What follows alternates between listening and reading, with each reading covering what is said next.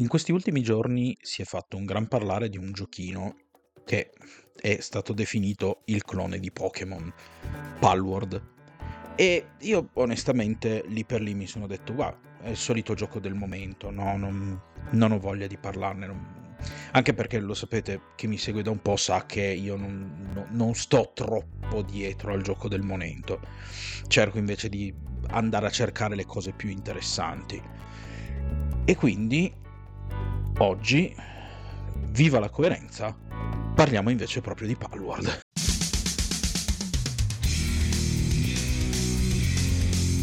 La spirale ludica.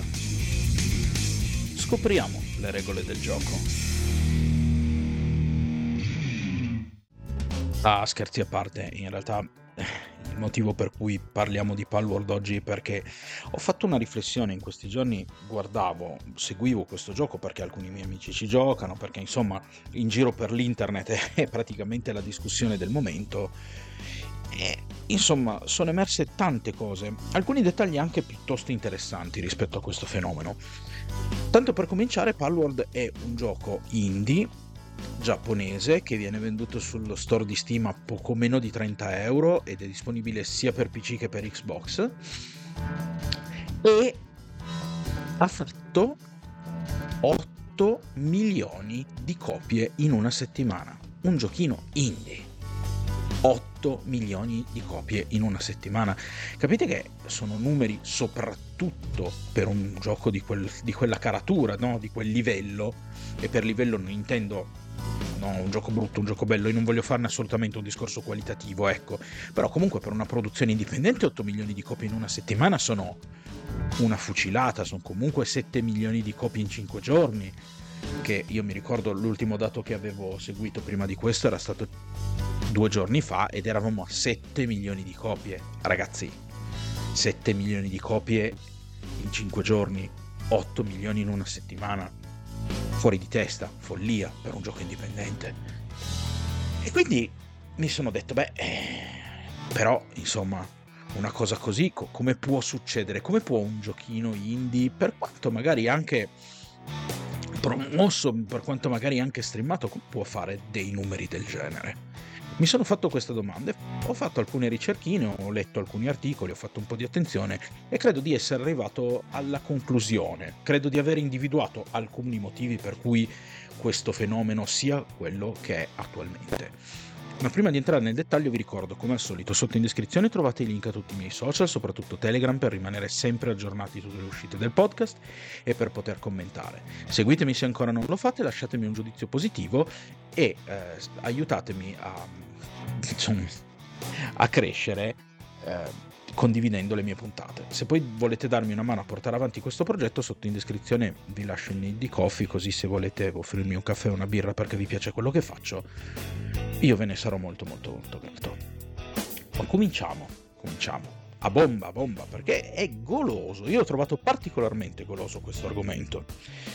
Perché entriamo un po' nei meandri anche della mente umana, no? E capiamo anche un po' come sia possibile che un videogioco che obiettivamente sembrava essere un po'. Quando l'avevano presentato, sembrava. aveva fatto quasi un po' ridere tutti, no? Ah, sì, guarda, stanno cercando di copiare Pokémon.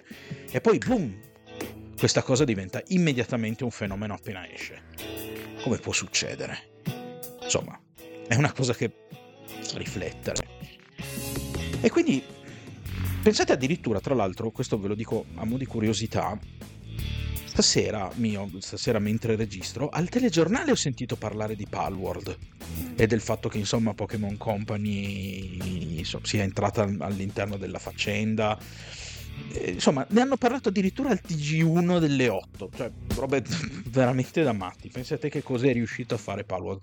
E aggiungo un servizio senza castronerie e senza mm, le solite stupidaggini che si dicono ai telegiornali quando si parla di videogiochi, ok? Quindi, wow, questo gioco è riuscito a fare così tante cose in così poco tempo che lascia stupefatti. Ma dicevo, io sono riuscito a individuare alcuni motivi che secondo me almeno hanno spinto questo gioco verso il successo e sono, sono prevalentemente quattro se vogliamo 5, to, facciamo 4 e mezzo, ma poi capirete verso la fine perché dico 4 e mezzo. Perché forse l'ultimo motivo, tra virgolette, è un po' quello più classico e, e, e poi banale, no? Ma ci arriveremo alla fine perché è un po' poi la conclusione di questa parabola. Allora, entriamo prima di tutto nel contesto del gioco stesso. Il gioco che cos'è? Il gioco è un misto di survival cooperativo, no? Quei giochi tipo, non lo so, quei giochi adesso non, non mi vengono in mente, però non, non, mi viene in mente neanche un titolo, tipo Grounded, ecco. No, io non sono un grande amante del genere, quindi purtroppo non, non conosco troppi titoli del genere, però tipo Grounded di Obsidian quei giochi così dove devi sopravvivere in un ambiente ostile, combattere contro le creature, costruirti rifugi, o Valheim, ecco, mi è venuto in mente anche Valheim, no? E Palworld è un gioco così. Palworld è un survival cooperativo, quindi prevede anche una componente multiplayer.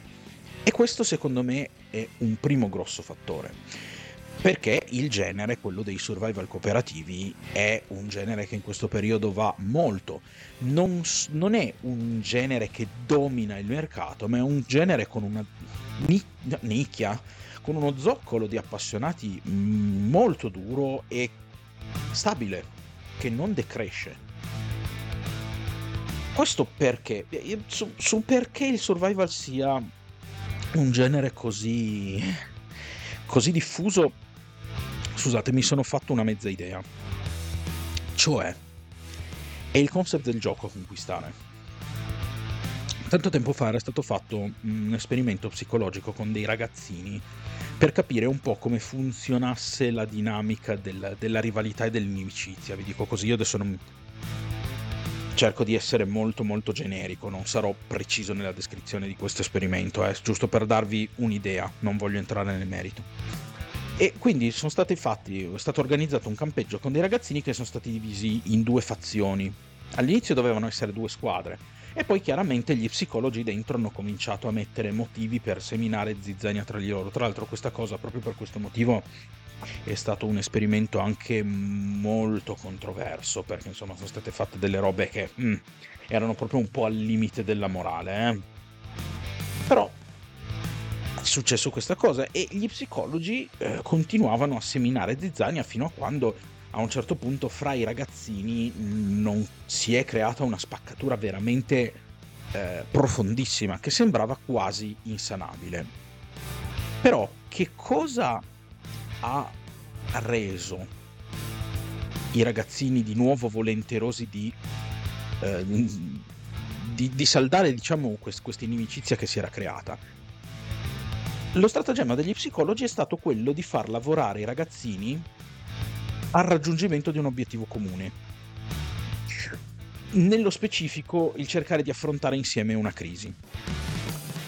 Ora, il survival ha uno, una grossa componente di costruzione e non distruzione. Molti videogiochi si basano sullo sconfiggere, sul distruggere, sul annientare il survival no.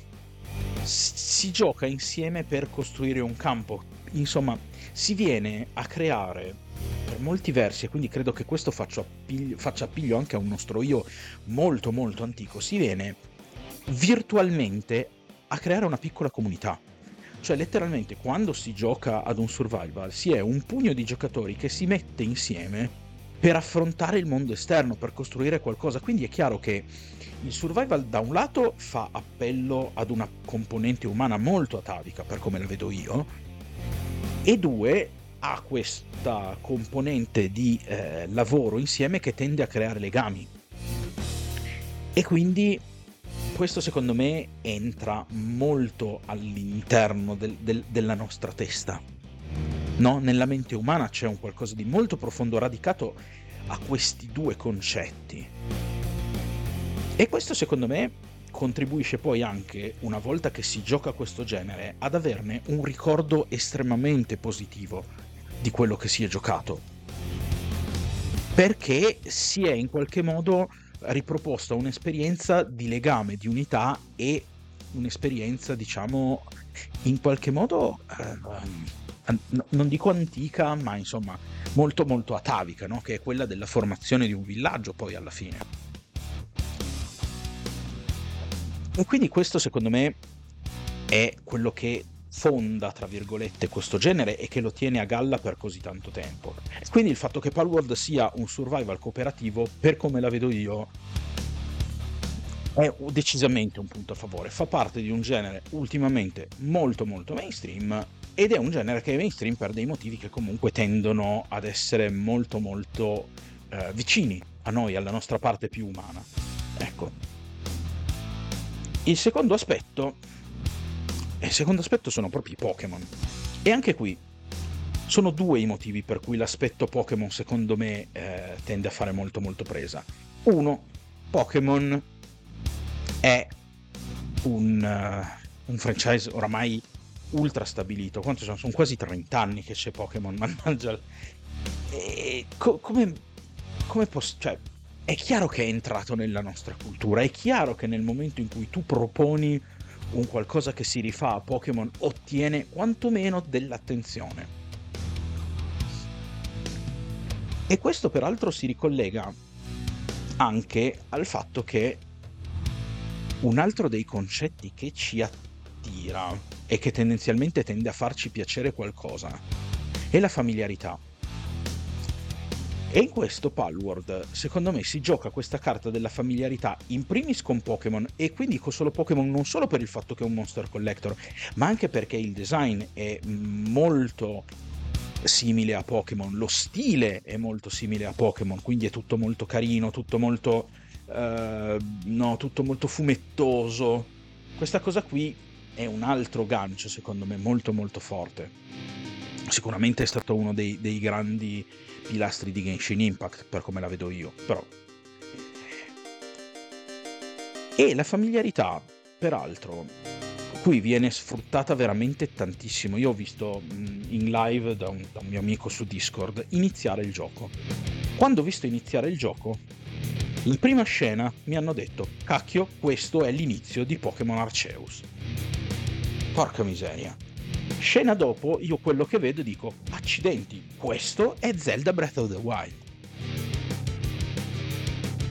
C'è, c'è del plagio là in mezzo, eh? C'è del plagio perché comunque l'inizio, oltre a essere veramente simile a Breath of the Wild, le scritte, qualcosa della mappa, i suoni che lo ricordano veramente molto. Mm.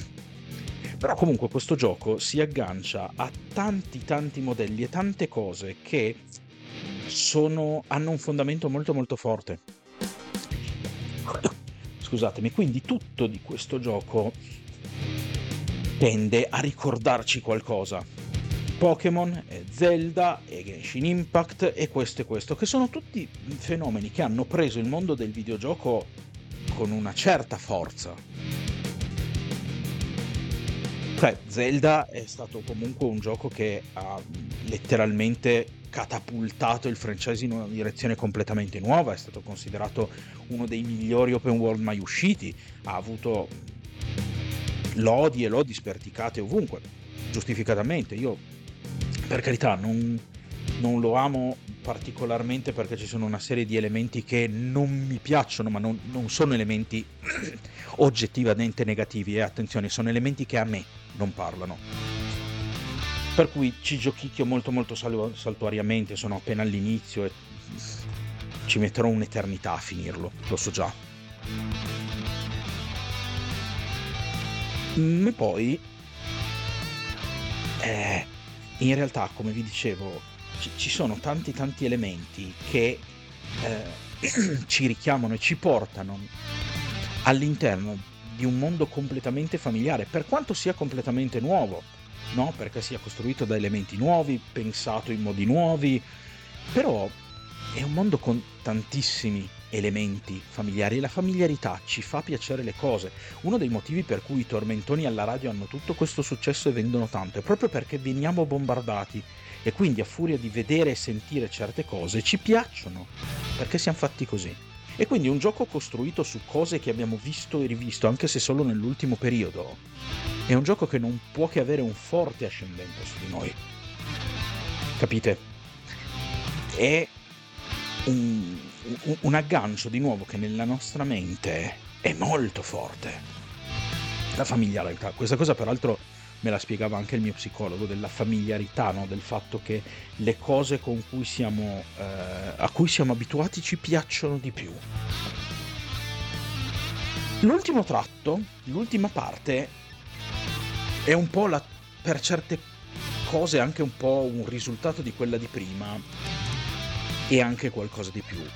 Quello che ha lanciato questo gioco, secondo me è forse proprio un po' il pilastro principale, non, eh, non è sufficiente da solo come pilastro, ma è sicuramente necessario ed è sicuramente una parte molto importante, è il fatto che questo gioco sia pensato come un meme.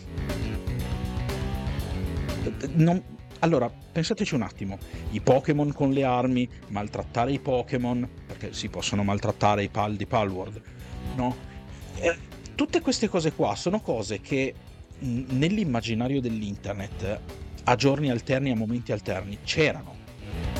Il fatto di mettere in contrasto no, il concetto del Pokémon carino con un grosso mitragliatore. Hm?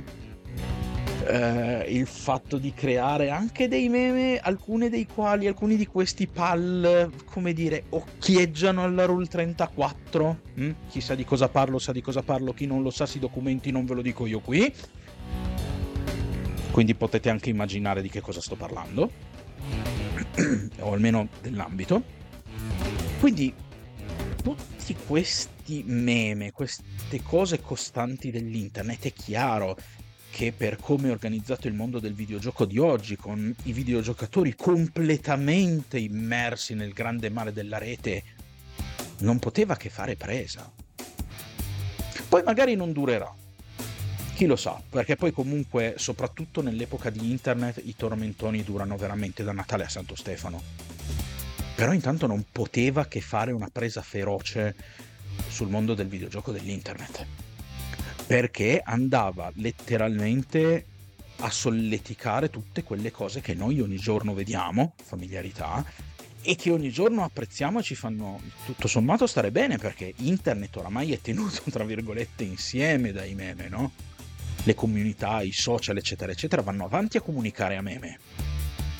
Quindi un videogioco che si pone come un meme è qualcosa di una forza veramente notevole perché cavalca tutta una serie di tormentoni, di cose dette e ridette, trite e ritrite, familiarità, che sono oramai alla base del nostro modo di comunicare telematicamente. Naturalmente questo gioco non è stato immune da polemiche, perché comunque primis è un gioco che è uscito solo per Xbox e PC, e quindi tutta una, una, trafila di fan di PlayStation hanno polemizzato contro questa cosa, visto che soprattutto il gioco ha avuto un certo successo. Chi mh, era un fan PlayStation si è ritrovato un po' nelle condizioni contrarie rispetto a cui si trova di solito. No? Il gioco del momento esce solo per PlayStation, ah, è un'esclusiva PlayStation. Adesso il gioco del momento non esce su PlayStation, incredibile ma vero tra l'altro, perché è una delle è forse la console più popolare al mondo.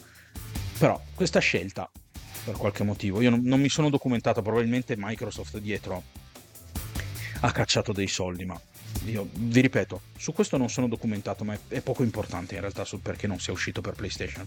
Però comunque crea delle discussioni tra i fan PlayStation, la gente ne parla, crea delle discussioni per via delle similitudini con i Pokémon tra i fan Nintendo e quindi se ne parla. Um, Game Freaks in, comincia ad indagare sulla, manie, sulla, sulla, faccenda e pubblica delle dichiarazioni ufficiali e quindi se ne parla. E se ne parla oggi e se ne parla domani e la gente comincia a streamarlo. Ragazzi il passaparola qua è veramente è, è un attimo questa cosa e let, questo gioco è letteralmente diventato virale. Il che ha aiutato veramente uh, spinto da quei motivi che vi ho detto prima ha aiutato il gioco a, a decollare, ad andare, ad andare velocissimo, perché considerate che ognuno di questi motivi spinge quello successivo. E quindi c'è un, un, costante spingersi e rispingersi a vicenda finché la cosa non, no, non prende velocità. Poi ripeto, chissà che traiettoria avrà, io non lo so, molto probabilmente fra un mese ce ne saremmo dimenticati, è molto probabile, non è detto, ma è molto probabile. Però intanto nel frattempo il gioco trazione l'ha presa, velocità l'ha presa e soldi ne ha fatti. Questi qua hanno speso eh, un sacco di soldi e, e si sono prosciugati il conto in banca e sono andati avanti fino a prosciugarsi il conto per sviluppare questo gioco, l'hanno fatto uscire in early access quindi finché ci saranno soldi loro lo porteranno avanti, però intanto questo gioco in early access ha, ha fruttato ai suoi sviluppatori un sacco di soldi. E quindi va bene così. Cioè, va bene così. Poi chi lo sa come andrà, per, quello, per come la vedo io, se Game Freaks dovesse tentare una causa legale o comunque dovesse in qualche modo attaccarsi non so se ce l'avrà veramente vinta. Nintendo in tutto questo è stata zitta se non per il fatto che uno aveva fatto delle mod per mettere i Pokémon veri e proprio all'interno di Palward e giustamente è arrivata Nintendo e ha detto eh tu toglilo perché se no ti portiamo in tribunale, no? Come da grande tradizione Nintendo. Nintendo fa due cose, videogiochi e cause. Però insomma questo gioco è, è aveva tutti i presupposti, pensandoci a posteriori, per essere il successo che è diventato. E quindi? Quindi non lo so. Io onestamente non sono un grande fan dei survival, me lo sono messo in lista, in wishlist su Steam. Non so se lo prenderò, non so se ci giocherò. Un po' mi incuriosisce, è possibile che ci faccia un pensiero se mi avanzasse qualche soldo.